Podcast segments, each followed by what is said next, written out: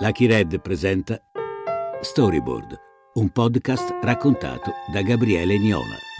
Muhammad Ali nel 1975 ha 33 anni, ha vinto un oro olimpico, è stato campione del mondo di pugilato, è passato attraverso lo scandalo del Vietnam quando si rifiutò di partire e gli fu impedito di combattere per anni, ed era tornato al grande pugilato con l'epico incontro contro George Foreman a Kinshasa, Rumble in the Jungle. Era all'apice della sua fama, considerato il pugile più importante e più forte di sempre la sera del 24 marzo di quell'anno al Richmond Coliseum di Richmond, quando sfida Chuck Wepner, pugile di New York mai diventato veramente nessuno, un bianco in anni in cui gli afroamericani spadroneggiavano nel pugilato. Wepner era un anonimo che doveva essere spazzato via in pochi round. Ali aveva dichiarato di non essersi nemmeno davvero allenato prima di questo incontro. Bisogna immaginare che in tutta la sua carriera Mohamed Ali è andato al tappeto almeno una volta solo in quattro incontri.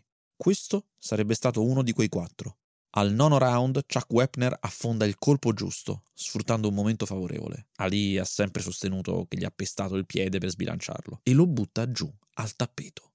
Rialzatosi, Ali ingaggerà un duello con Wepner fino alla quindicesima ripresa, cioè fino alla fine. Sarà un massacro, da cui uscirà vincente ovviamente Mohamed Ali ma anche se solo per poco, un pugile sconosciuto e di poche speranze era stato allo stesso livello del più grande di sempre. Tra il pubblico del Richmond Coliseum di Richmond quella sera c'è Sylvester Stallone ed è completamente travolto dall'epica di quello che ha appena visto. Era andato a vedere l'incontro per ammirare Muhammad Ali, ma la sua sensibilità gli fa notare molto di più come questa persona senza gloria, da quel momento in poi avrebbe potuto dire di avercela fatta, di essere stato in grado di rimanere in piedi fino alla fine davanti al campione dei campioni e addirittura buttarlo al tappeto una volta. Ispirato, torna a casa e comincia a buttare giù l'idea per una storia. È la sua storia, quella di qualcuno che non ha niente e sta vedendo i suoi sogni finire nel canale di scolo, che però ha una possibilità di dimostrare di essere qualcuno e ci si tuffa dentro. La ambienta nel mondo del pugilato perché quello che ha visto lo ha esaltato e perché è più interessante del mondo della recitazione e della sceneggiatura, cioè quello che lui frequentava all'epoca. In quel momento della sua vita Sylvester Stallone aveva 29 anni e da circa 6 cercava di sfondare nel mondo del cinema con scarsi risultati, parti comprimarie, e nessuna speranza. Con quel germe e quell'idea, quella sera nasce la nuova formula attraverso la quale il cinema americano nei decenni a seguire racconterà il sogno americano, cioè il fatto che tramite dedizione, impegno e sudore chiunque può affermarsi negli Stati Uniti. Una storia capace di toccare così in profondità il sentire moderno e le pressioni sociali che la statua di Rocky, conservata nel Museo di Filadelfia, ad oggi è il secondo monumento più visitato della città dopo la Campana della Libertà. Ed è invece impossibile stimare quanti si rechino in visita alla nota scalinata della biblioteca pubblica. State ascoltando Storyboard e oggi parliamo di Rocky.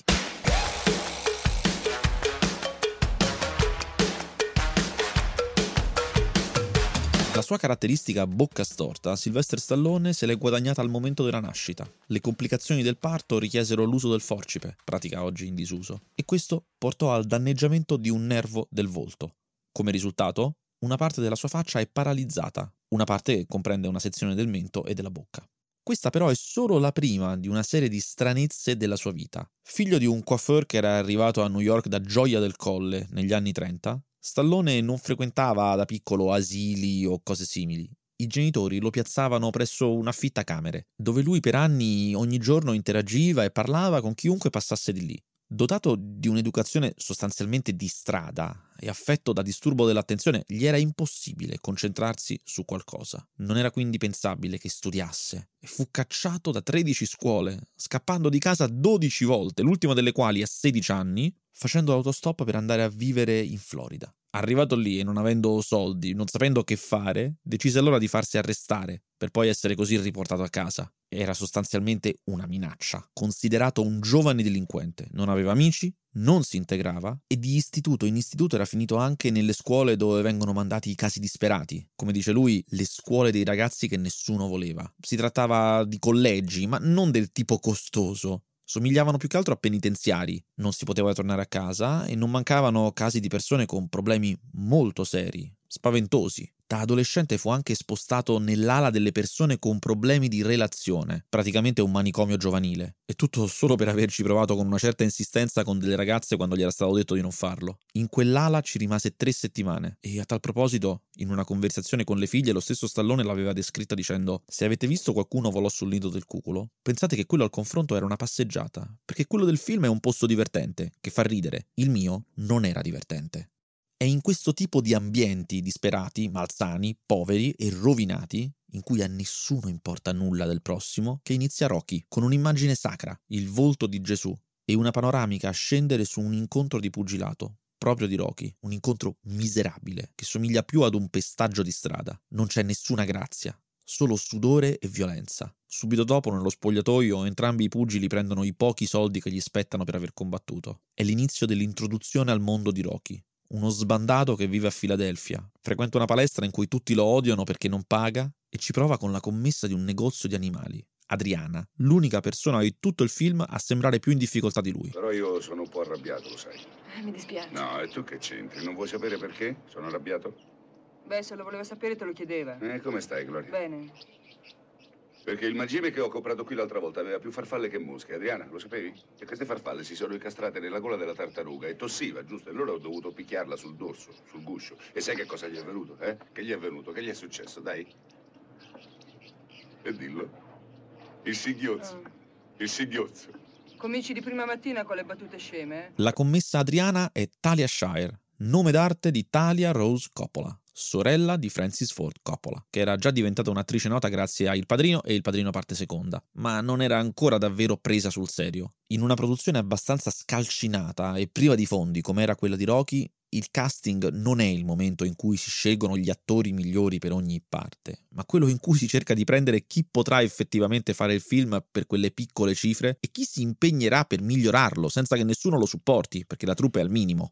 L'arma di questo film era la sceneggiatura. Quello di Rocky è infatti uno script eccezionale, piaceva a tutti. I nomi buoni per interpretare il film si presentavano pure, attori emergenti o anche affermati dell'epoca. Per il ruolo di Adriana, ad esempio, fece un provino anche Susan Sarandon, solo che la produzione non aveva nessuna fiducia in questa impresa. Talia Coppola, che dopo aver lavorato con il fratello in Il Padrino usava il nome d'arte Talia Shire, fu scelta perché era indipendente, aveva capito il personaggio perfettamente ed era in grado di fare tutto da sola. Invece di farle leggere delle battute come test, le furono dati 8 dollari per comprare dei vestiti da Adriana e presentarsi già in costume. L'abbigliamento con cui arrivò è quello che si vede nel film. Aveva capito tutto, cioè aveva capito perfettamente dove stava la fragilità del personaggio. Si era inventata che portasse degli occhiali che poi avrebbe levato perché non ne aveva veramente bisogno, li usava solo come schermo. Aveva inventato quel fare dimesso e lo sguardo basso, i vestiti mortificanti e l'atteggiamento sfiduciato. Adriana è una persona timida che non è mai stata guardata da nessuno e si veste in modo che il non essere guardata diventi una sua scelta. Rocky invece la guarda, la tempesta di attenzioni, di richieste, corteggiamenti goffi e piccole idiozie. Martella anche suo fratello Poli, un altro italo-americano senza soldi di Filadelfia come lei, un ubriacone senza prospettive che la gestisce come se fosse un genitore. Tuttavia, mentre veniamo introdotti al mondo squallido di Rocky, parallelamente vediamo anche la trama distendersi. Apollo Creed, il campione del mondo dei pesi massimi, ha deciso di tenere un incontro promozionale, qualcosa di grande e celebrativo per il bicentenario degli Stati Uniti, che cadeva esattamente in quell'anno, nel 1976. Lui, il grande pugile, ricco e famoso, avrebbe sfidato un signor nessuno. Per farlo, con il suo staff, spulcia un librone di pugili professionisti alla ricerca di qualcuno di papabile, qualcuno che abbia un senso commerciale, qualcuno la cui storia sia un bel volano per lui. Insomma, Pollo, adesso ci vuoi dire che cosa stai cercando? Ecco che cosa sto cercando. Lo stallone italiano. Rocky Balboa. Mai sentito nominare. Sì, sì, lo so, ma non ha importanza. Lo stallone italiano. Andranno in visibilio. Chi è che ha scoperto l'America? Un italiano, giusto? Quindi che ci può essere di meglio che incontrare un suo discendente? È un mancino. Io non te lo consiglio un mancino. Fanno no, tutto No, non mi fa paura. Lo finisco in tre round. Apollo Creed incontra lo stallone italiano. Devo dire che ha un suono bellissimo, mi piace. E questo lo spunto che conduce il film verso la sua ispirazione, cioè l'incontro tra Mohammed Ali e Chuck Wepner. Quell'idea Stallone l'aveva trasformata in una sceneggiatura chiudendosi in casa per tre giorni e mezzo. Il suo problema di deficit di attenzione gli rendeva difficilissimo concentrarsi faticava a scrivere per più di qualche ora consecutiva, quindi oscurò le finestre del buco in cui viveva e che lui descrive come un posto in cui, stando sul letto, potevi chiudere la porta di casa e aprire quella del bagno, tanto era piccolo, e butta giù tutta insieme la sceneggiatura. Non avendo avuto nessun tipo di educazione, non conosceva né le regole della scrittura né quelle della sceneggiatura. Aveva imparato tutto da sé negli anni. Quando aveva deciso di provare a sfondare nel mondo dello spettacolo, aveva passato ore e ore nella biblioteca di New York per imparare come si scrive. Aveva scoperto Edgar Allan Poe, e lo copiava come poteva. Poi scriveva storie di esploratori e investigatori, scriveva di altri. Prima di Rocky ha scritto 45 sceneggiature che nessuno ha mai voluto. E la sua conoscenza dei film e della loro struttura gli veniva da uno dei mille lavori che aveva fatto negli anni per mantenersi, mentre faceva provini e audizioni solitamente fallimentari. Era stato impiegato in una pescheria a tagliare i pesci, era stato insegnante di educazione fisica in un collegio in Svizzera e per conto di una libreria aveva inseguito per strada le persone che provavano a rubare dei libri. Ad un certo punto, poi, aveva fatto anche la maschera in un cinema. Strappava biglietti e vedeva ovviamente i film, sempre gli stessi, continuamente, a tutti gli spettacoli. Nella sua testa ne separava le parti, li smontava per capire che struttura avessero e come funzionassero. Imparava il linguaggio del cinema guardandolo. Dall'altra parte la carriera d'attore non andava bene, di essere preso per dei ruoli seri non se ne parlava nemmeno. La paresi di una parte del volto non solo gli dà una bocca storta, ma anche una parlata non proprio chiarissima. Si mangia le parole e non ha certo una buona dizione. Spesso racconta che addirittura a dirgli guarda che tu hai un gran problema di dizione, fu anche Arnold Schwarzenegger, il quale parla in inglese con una fortissima cadenza austriaca. Sognava di fare l'eroe delle commedie romantiche e al massimo lo prendevano per fare il teppista. È il ruolo che ha interpretato di più in assoluto. In Il dittatore dello Stato libero di Bananas minaccia Woody Allen in metropolitana. In La banda dei fiori di pesco, forse il suo ruolo più grande prima di Rocky, è parte di una gang. E poi ci sono i filmacci di Roger Corman come Anno 2000 La corsa della morte, in cui interpreta un cattivo da cartone animato chiamato Machine Gun Joe Viterbo, senza contare che mai confermato c'è la voce secondo la quale avrebbe girato anche dei porno. A detta sua, prima di sfondare, ha menato tutti i più grandi nei film. Ha menato Woody Allen per l'appunto, ma anche Jack Lemmon in Il prigioniero della seconda strada e poi anche David Carradine. Intanto Rocky viene sbattuto fuori dalla sua palestra perché non paga l'armadietto e perché nessuno ormai più punta su di lui. Questo avviene con una grande frase inventata lì per lì da Burgess Meredith, attore di gran fama, di certo il più grande di tutta quell'impresa, che aveva accettato il ruolo del mentore, Mickey. No, sai che faccio? Mi alleno per conto mio e sai no. perché? Perché sono andato forte ieri sera e tu mi dovevi vedere. Tu mi dovevi vedere pure tu. Ehi, Rocky, hai mai pensato di ritirarti? No. Faccio un pensiero. Sì. Va bene, tempo. Rocky si guadagna il poco che possiede facendo riscossione debiti per un piccolo boss mafioso che lo tratta come un figlio. Questo ci fa capire bene che Rocky non è proprio una cima, ma ha un gran cuore. E anche il lavoro della riscossione dei debiti non riesce a farlo bene, perché non ha la forza di fare del male ai derelitti a cui chiede i soldi. Tutto va male, e anche quando chiede a Poli di poter portare fuori una sera sua sorella Adriana, si trova in una terribile discussione familiare fatta di urla. Adriana non vuole uscire, è timida, mentre Poli con irruenza la obbliga perché non la può vedere chiusa in casa come un riccio.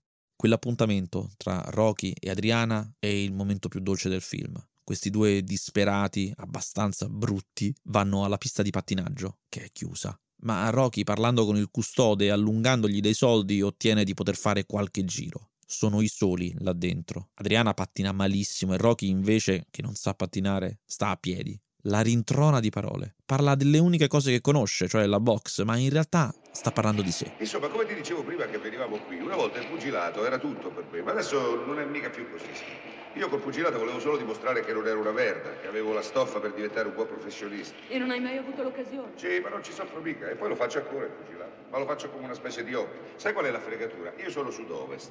Come un sud-ovest? Beh, vuol dire che sono un mancino. E i mancini ti mettono fuori tempo, capito? Mettono l'avversario fuori misura e gli fa fare una figuraccia e nessuno ci vuole più combattere con un mancino. È una scena eccezionale e come molto in Rocky viene da necessità che diventano virtù. Sulla sceneggiatura si trattava di una grande scena di massa con 300 comparse. C'era anche un bravo pattinatore che prendeva Adriana e la faceva pattinare bene con lui e finiva con Rocky che lo menava Il giorno prima di girare però si scopre che i soldi per le 300 comparse non ci sono. Arrivati a quel punto la produzione è già in ristrettezza. Di comparsa ce n'è in realtà una sola, che farà il custode. La scena viene riscritta all'impronta e diventa un'ode intima, due figure piccoline in un grandissimo spazio, imbarazzatissime. Dopo il pattinaggio Rocky porta Adriana a casa. Lei è molto reticente ad entrare, sa cosa potrebbe accadere. Talia Shire è bravissima ad esitare, ma a far capire che invece vorrebbe, a mettere in scena un desiderio frenato dall'imbarazzo e dalla scarsa fiducia in sé. Alla fine sale, e con grande fatica, in un momento romantico, proprio perché non è romantico, riusciranno a baciarsi. Il giorno dopo, alla palestra, qualcuno ha lasciato un messaggio per Rocky. Deve presentarsi da un grande promoter di incontri di box per una questione con il campione del mondo Apollo Creed. Lui pensa che lo vogliano come sparring partner e invece gli propongono l'incontro della vita. È reticente ad accettare perché non pensa di essere ingrato, ma in modi melliflui lo convincono. Finisce anche in televisione, umiliato da Apollo che ha molta più confidenza con i media di lui e fa una figuraccia. È così scemo Rocky che pensa pure che ciò che accade in tv sia vero, che siano tutte parole sincere quelle che vengono dette, e quindi se la prende per gli insulti. Fino ad ora nel film non c'è stata scena in esterni che non avesse previsto nello sfondo un treno della metropolitana che passa, una gru del porto o comunque qualcosa di industriale. L'ambientazione del film, infatti, è la zona di Kensington di Filadelfia. E girare lì non fu semplice perché nessuno girava a Filadelfia, bisognava quindi portarsi le maestranze da New York, pagargli il vitto, l'alloggio. E in quella zona di Kensington, tra il 1897 e il 1971, solo cinque anni prima delle riprese del film, c'era stata una grossa sede della Stetson, storica fabbrica di cappelli americani, dai borsalino fino a quelli a tesa larga da cowboy. Lo stesso cappello che Rocky indossa e che Stallone comprò ad un mercatino di Filadelfia è Stetson. La chiusura della fabbrica cinque anni prima causò una picchiata nel reddito medio della zona, una tragedia socio-economica che è l'elefante nella stanza del film. Quel background industriale aveva esattamente il sapore della picchiata di un'intera comunità. Ma tutto il 1976 fu un anno di recessione. La povertà era in crescita nelle città americane, i banchi dei pegni erano in aumento, così come i prestiti a strozzo, e non è un caso che Rocky faccia proprio quel lavoro lì.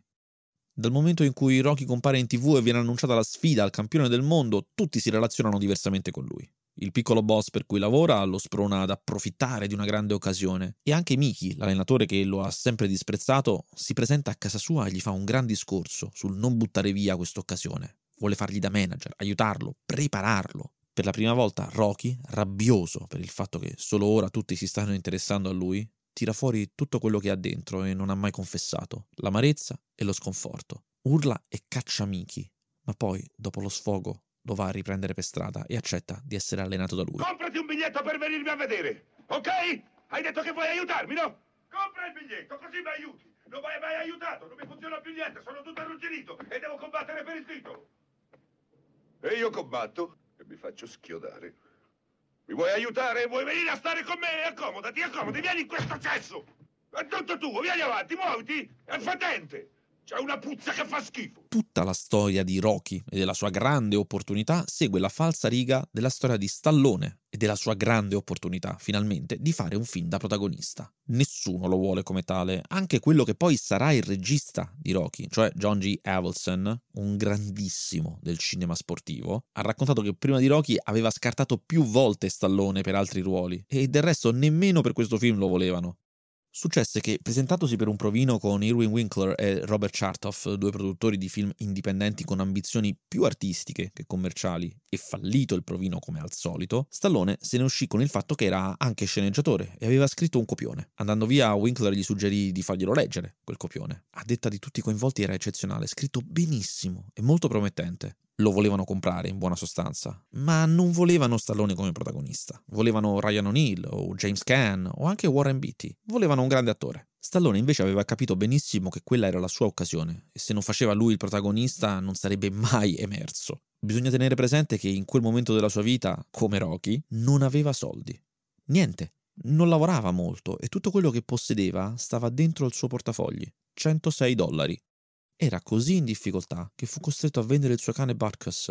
venderlo per 50 dollari perché non era in grado di mantenerlo. Quando Winkler e Chertoff gli fanno un'offerta per comprare la sceneggiatura, mettono sul piatto 100.000 dollari, una cifra da capogiro. Quando Stallone rifiuta se non gli fanno fare il protagonista, salgono a 200.000. Poi ancora salgono a 250.000. E di rifiuto in rifiuto, in quello che Stallone ricorda come un delirio, arrivano a 370.000 dollari, ultima offerta. Sono così tanti soldi che gli fanno girare la testa, non capisce più niente. Cifre simili non le ha mai viste in tutta la sua vita. Sono numeri così astronomici per la sua percezione che quasi non capisce bene l'ordine di idee e come gli possano cambiare la vita. E ancora, rifiuta. Deve farlo lui, il protagonista, se no non accetta. In una conversazione con la moglie dell'epoca, Stallone le disse: Piuttosto che farlo interpretare a qualcun altro, io questo copione lo seppellisco in giardino per sempre. Accade così che alla United Artists si cominci a discutere di questo stallone e di questo copione. È così forte la storia che la vogliono e forse sono pronti a scendere a patti e fargli davvero fare il protagonista a questo qui con questa bocca storta. Certo, lo scoglio grande sarà convincere il gran capo della società, Arthur Cream, ad accettare la cosa. Cream ovviamente chiede di saperne di più su questo stallone e gli viene data una pizza di fiori di pesco, film in cui se non altro Stallone ha un ruolo rilevante benché comprimario. È uno della gang al centro della storia. Durante la proiezione, Cream chiede al suo assistente chi di quegli attori della gang fosse questo stallone e l'assistente, non sapendo bene cosa dire, ma sapendo che qualcosa doveva dirla, gli indica il biondo, che era in realtà l'attore Perry King. Certo non sembra per niente italiano, commentò Cream, e l'assistente, in difficoltà e terrorizzato dal far vedere che non era preparato, gli rispose «È perché è originario del nord Italia e lì ci sono anche persone bionde, addirittura alcuni con gli occhi azzurri». Finita la proiezione, Arthur Cream sentenziò che questo stallone andava benissimo. Gli piaceva, e che non era nemmeno vero che parlava male. Ovviamente non sapendolo stava parlando di Perry King. Il film insomma si poteva fare. Solo mesi dopo, guardando le prime immagini del girato, avrebbe realizzato l'errore, diventando una bestia. Ma ormai i contratti erano stati firmati, anche se non erano chissà che contratti. In quel momento la United Artists stava producendo anche New York New York, il musical di Martin Scorsese, che era una continua emorragia di denaro. Perdeva soldi da tutte le parti e così avevano bisogno di fare i loro altri film con molte meno risorse. Rocky era il progetto perfetto a cui dare poco. Accettato di tornare con Mickey, Rocky inizia l'allenamento ed è una fatica incredibile. Si sveglia prima dell'alba, mangia uova crude, corre ed è completamente fuori forma. Arrivato alla fine del suo percorso di corsa, alla scalinata della biblioteca di Filadelfia, non riesce nemmeno a salirla, tanto è stanco. Fa il sacco, fa i pesi ed è tutto un disastro. Lo aiutano i suoi amici e anche Poli, il fratello di Adriana, che lavora in una macelleria. Lì Rocky va ogni tanto per fare pratica e dare pugni ai quarti di bue appesi. Una giornalista locale lo vede e subito lo intervista, con i pugni pieni di sangue di bue, per fare un servizio sullo sfidante di questo grande incontro, il povero che si allena con i quarti di bue. A vedere quel servizio in televisione c'era l'allenatore di Apollo, che guardando la scena si preoccupa, capisce che dietro quello sfidante c'è una fame che il suo campione non ha. Ehi Apollo, perché non vieni a vedere che sta facendo il tuo avversario? Sembra che faccia sul serio, eh? Perché io scherzo? Scilli c'è ancora un po' di caffè. Certo, signor Creep, gliene porto subito una tazza. E anche Stallone, come Rocky, si era dovuto allenare parecchio per essere credibile come atleta. Si era allenato per mesi con Jimmy Gambina, grande allenatore da film che poi addirittura è entrato nel film. È il secondo nell'angolo di Rocky lentamente capiamo che la sua vita si sta mettendo sui binari più giusti e questo getta le basi per la seconda parte dell'allenamento, quella con il tema più noto della colonna sonora, Gonna Fly Now, titolato così perché Stallone sentendolo disse ah, fantastico, con questa musica sembra che Rocky voli. È un montaggio di momenti in cui l'allenamento va bene e Rocky migliora. Corre per strada, dà pugni al sacco, fa flessioni e usa mezzi poverissimi per cambiare se stesso è la parte più nota di tutto il film, un trionfo di cinema che ha influenzato tutti. Il training montage, così si chiama in gergo, oggi si trova ovunque. Anche film sofisticati come Il discorso del re hanno un momento in cui tramite un montaggio con musica vediamo il protagonista migliorare o anche solo avvicinarsi a raggiungere il suo obiettivo. È il momento in cui capiamo l'essenza di questo film, quello che da subito lo rendeva diverso dagli altri, e cioè che è la storia di come una volontà di ferro possa piegare la carne, Rocky non sarebbe in grado di combattere contro un campione, ma è così determinato che cambia il suo fisico tramite il lavoro e l'abnegazione. E cambiando il suo fisico, forse può cambiare la sua vita. È l'etica americana distillata e lanciata verso l'empirio dei valori universali. L'idea che c'è speranza per tutti. Il film si è impegnato tantissimo a convincerci di quanto Rocky sia uno scemo che non ha niente e che non è in grado di ribaltare la propria situazione. Ora invece, in un pugno di scene, avendo trovato una persona che gli sta accanto, può avere il coraggio di cogliere un'occasione e cambiare tutto. Nessun'altra storia del genere dalle stalle alle stelle, prima di Rocky, aveva centrato così bene quest'idea. Nessuna dopo Rocky lo farà di nuovo, nonostante molte ci proveranno. E questo è vero anche perché era esattamente quello che stava capitando a Sylvester Stallone. Era una storia vera, era la sua vera storia filmata mentre accadeva.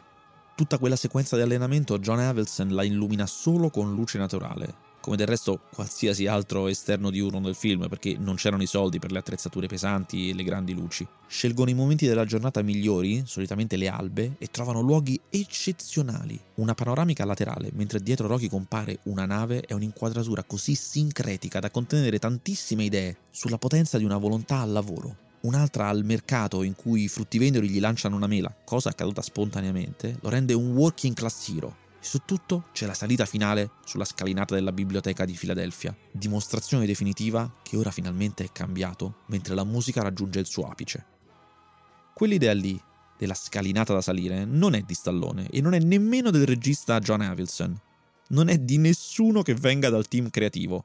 Viene da un tecnico, Rocky infatti è il secondo film della storia del cinema ad essere filmato con una Steadicam, dopo Questa terra è la mia terra di Al Ashby, un sistema che prevede un'imbragatura e dei contrappesi che era stato appena inventato e che consentiva e consente tutt'oggi ad un singolo operatore di correre con la macchina da presa addosso senza che le immagini vengano mosse. Era un cambio epocale, voleva dire che si potevano seguire i protagonisti senza che l'immagine fosse fastidiosamente mossa si poteva fare quello che si faceva con i carrelli, ma anche su superfici e in condizioni in cui un carrello è impossibile. Per dimostrare ai produttori la bontà della sua invenzione e farla adottare, Gareth Brown, che era di Filadelfia, aveva filmato la sua compagna salire e scendere di corsa quella scalinata lì della biblioteca. Seguendola a salire e poi a scendere, dimostrava così che anche facendo le scale l'immagine rimaneva ferma e stabile. Quando il team di Rocky vide quella dimostrazione, non solo decise di usare la Steadicam in tutto l'allenamento e poi nell'incontro finale, ma vollero a tutti i costi rifare quella scena sulla scalinata. Stallone, nel suo consueto desiderio di fare tutto troppo bene, di esagerare, addirittura l'aveva scritta con Rocky che sale le scale con in braccio il suo cane, per far vedere che è davvero in forma, ma quando la provano, già dopo due scalini era distrutto dal peso, ed è meglio così in fondo. È arrivato il giorno dell'incontro in teoria si svolge nello stadio della box di Filadelfia, ma nella realtà alla produzione fu ordinato di tornare a Los Angeles per contenere i costi e quindi fu girato al chiuso in un'arena losangelina anche piccoletta, fingendo di stare a Filadelfia. Negli spogliatoi vediamo alternarsi la preparazione di Apollo, molto tecnica, come un impiegato, qualcuno che fa questo sempre e ha le idee chiarissime, a quella di Rocky, in cui si respira l'aria della morte e della rassegnazione. Rocky è convinto al 100% che sarà massacrato e non ne uscirà vivo. Alla fine si inginocchia davanti ad un lavandino e prega. Il suo obiettivo ovviamente non è vincere, ma, l'ha detto durante il film, è dimostrare a se stesso che può rimanere in piedi fino alla fine, dimostrare a se stesso che è cambiato, si è posto un obiettivo altissimo, ha colto un'occasione e l'ha raggiunta. Io stavo pensando, in fondo chi se ne frega se perdo questo incontro. Non mi frega niente, neanche se mi spacca la testa che l'unica cosa che voglio è resistere. Nessuno è mai riuscito a resistere con Creed. Se io riesco a reggere la distanza, e se quando suona l'ultimo gong io sono ancora in piedi, se sono ancora in piedi, io saprò per la prima volta in vita mia che, che non sono soltanto un bullo di periferia. L'accappatoio che indossa Stallone è troppo grande e le gigantografie dei due pugili che sono appese nell'arena contengono un errore. I pantaloncini di Rocky sono stati dipinti male, non sono rossi, ma bianchi. Tutti i problemi di una produzione scalcinata, che vengono però integrati nel film. C'è una scena in cui Rocky fa notare l'errore nella gigantografia e gli viene risposto: Che ti importa? Perché lui non conta niente. E un'altra in cui chiede: Ma non è troppo grande questo accappatoio? Tutta la produzione di Rocky era così. Non c'erano sedie, non c'erano cestini per il pranzo, non veniva comprata della pizza ad ogni pasto, colazione inclusa. Erano tutti dei professionisti le persone coinvolte, ma era proprio una produzione avventurosa. Burgess Meredith, l'attore che interpreta l'allenatore Mickey, che come già detto veniva da una grandissima carriera, era esaltato da quella povertà. Doveva addirittura condividere il camerino con un altro attore, ma invece che esserne offeso, aveva capito perfettamente che quell'atteggiamento e quelle ristrettezze per un film di quel tipo erano l'ideale. Ciliegina sulla torta, production manager di Rocky era Lloyd Kaufman, che anni dopo sarebbe diventato il presidente della Troma, studio di produzione ribelle e anarchico, il più indipendente di sempre, creatore di film trash e noto per produzioni a budget quasi zero, inventore di Toxic Avenger. La cornice del bicentenario degli Stati Uniti per questa storia di rivalsa e riposizionamento del sogno americano entra nel vivo. Apollo fa il suo ingresso nell'arena per questo incontro a scopo benefico vestito da George Washington. È uno spettacolone e lui è un intrattenitore. Mentre Rocky con la faccia da funerale lo aspetta sul ring, lui distribuisce dollari alla folla e poi una volta sul ring cambia abito ed è vestito da zio Sam che dice voglio te, voglio te a tutti quanti. È una celebrazione americana da parte di un pugile afroamericano che è il simbolo del successo. L'attore che interpreta Apollo è Carl Weathers, un gigante del cinema di sport, ex linebacker nella squadra di football degli Oakland Raiders, sportivo professionista che finita la carriera con un incidente decide di darsi alla recitazione e al cui provino fatto direttamente sul ring con Stallone, dopo i primi colpi chiede di poter fare il provino con il vero protagonista e non con un rincalzo, per dire di quanto poco fosse credibile Stallone come protagonista. E verrà preso proprio per questa osservazione perché era perfetta per lo sbruffone Apollo.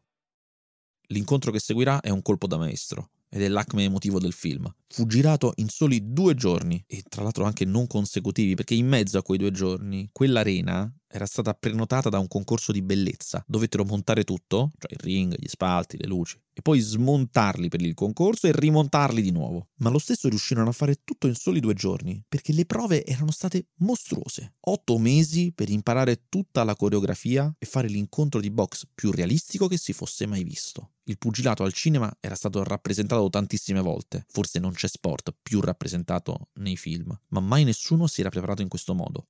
Il coreografo di box assunto aveva impostato tutto come al solito. Stallone però era così maniacale e così rompiscatole che finché il coreografo si licenziò e Stallone coreografò tutta la scena da sé. Lui e Carl Weathers avevano imparato a memoria tutti i movimenti in sessioni da 8 ore al giorno, lungo 8 mesi, per poterla girare nel più breve tempo possibile. Era per questo che serviva proprio uno come Carl Weathers, un vero atleta con un vero fisico d'atleta che avesse anche quelle doti da attore.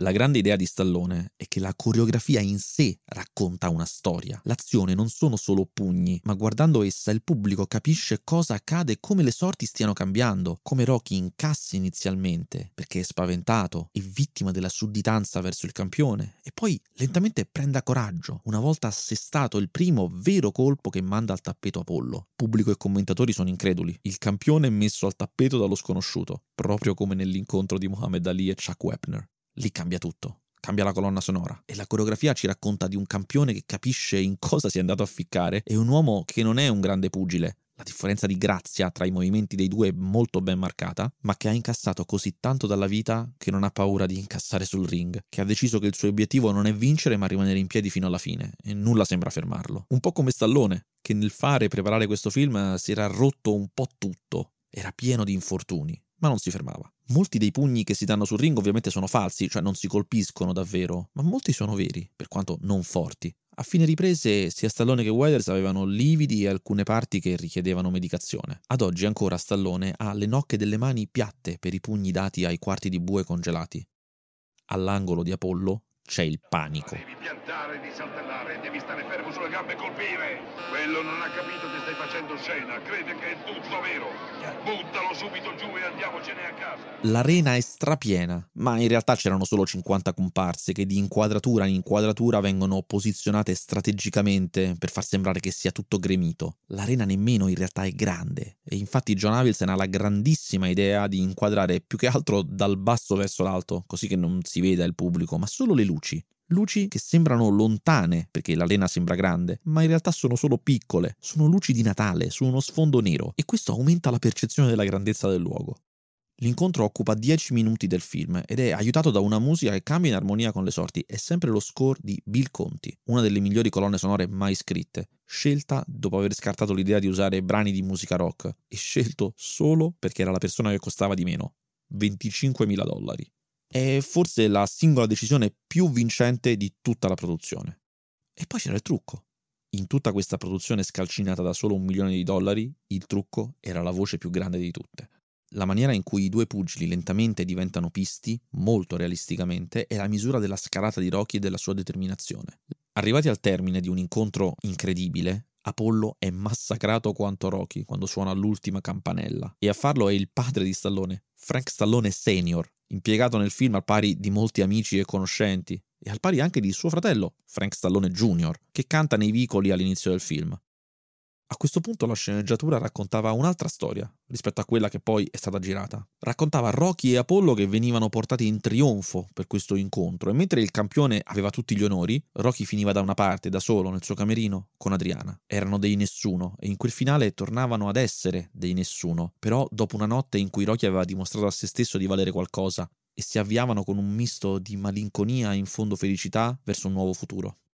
Era un finale molto da cinema americano anni 70, molto in minore, che fu proprio girato e del resto il poster originale del film con le silhouette di Rocky e Adriana abbracciati è preso proprio da quell'ultima scena. Tuttavia non funziona molto, ma eh, non c'erano alternative, o almeno non c'erano fino a che Bill Conti non presenta tutta la colonna sonora completata, che include anche il brano Going the Distance, usato per il finale, con quel trionfo di archi che ispira tutta un'altra scena.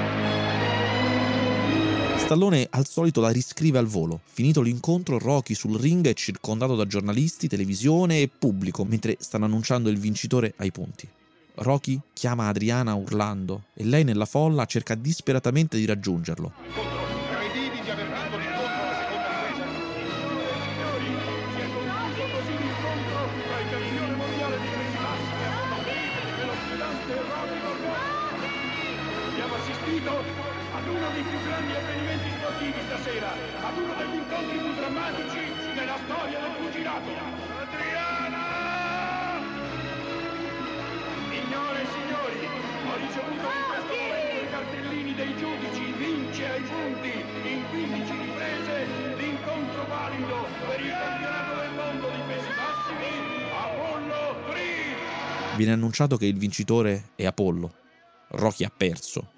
ma non gli importa nulla, nemmeno lo sente. Adriana è arrivata sul ring e si abbracciano. La musica è arrivata nel momento più trionfale. Rocky ha tutto. E il film si chiude con un fermo immagine in quella che Stallone definisce come la punta massima di felicità di Rocky. Adriana! Rocky, ti amo! Ti amo!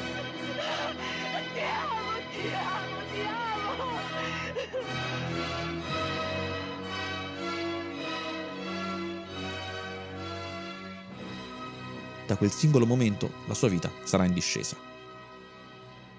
La scelta di non far vincere l'incontro a Rocky è un colpo da maestro, che rimarca come il punto non sia quello. Rocky ha vinto perché ha dimostrato di poter essere un altro. E la sua sconfitta è vera ovunque, tranne che in Brasile. I brasiliani non ce la fanno. Da loro il doppiaggio cambia il risultato finale e l'incontro si chiude con un pareggio. All'uscita del film fu un successo immediato, un trionfo. Riceve diverse nomination agli Oscar. E Stallone è il secondo uomo nella storia del cinema dopo Charlie Chaplin ad essere nominato per lo stesso film sia come miglior attore protagonista che come miglior sceneggiatore per una sceneggiatura che ha scritto da solo. Un record che rimane vero a tutt'oggi. John Avildsen quella notte vincerà meritatamente il premio per la miglior regia e Rocky vincerà quello per il miglior film, battendo Taxi Driver e tutti gli uomini del presidente, in un momento di successo stellare per Stallone che non è diverso da quello di Rocky alla fine del film. E nei 40 anni passati dall'uscita del film la sua fama non è mai diminuita.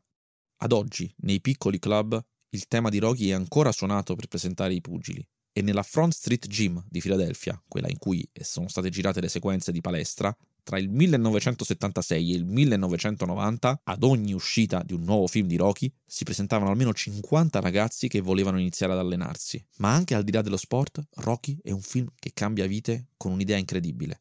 Si può essere eroici e vincenti senza vincere la guerra.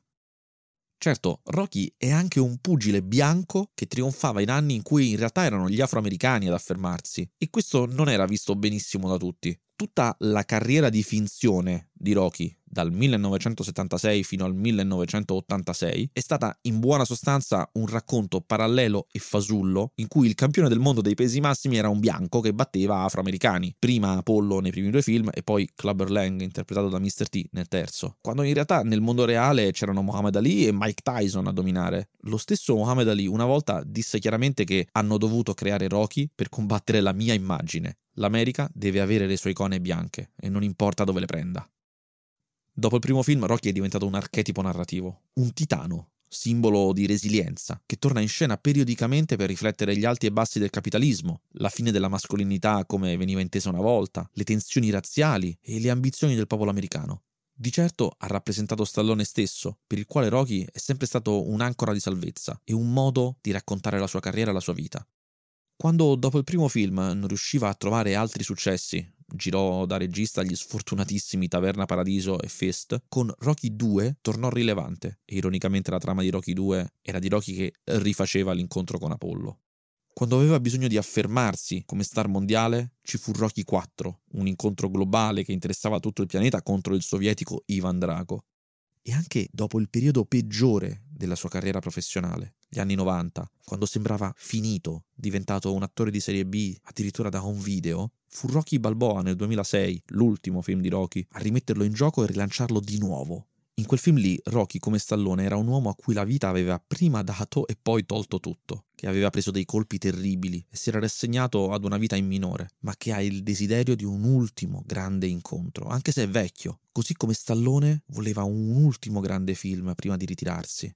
E proprio come dice in quel film Rocky, non conta quanto colpisci forte, ma quanti colpi riesci a prendere senza smettere di andare avanti. E non è chiaro se parli di sé o parli di Stallone stesso. Ad ogni modo, la frase migliore per spiegare questa dualità tra Stallone e Rocky, non a caso, è di Sylvester Stallone stesso. Io, il mio miglior amico, me lo sono creato. Rocky è il mio miglior amico e non mi ha mai mollato, nonostante tutte le mie difficoltà. Ascolta tutte le puntate della serie in esclusiva su Amazon Music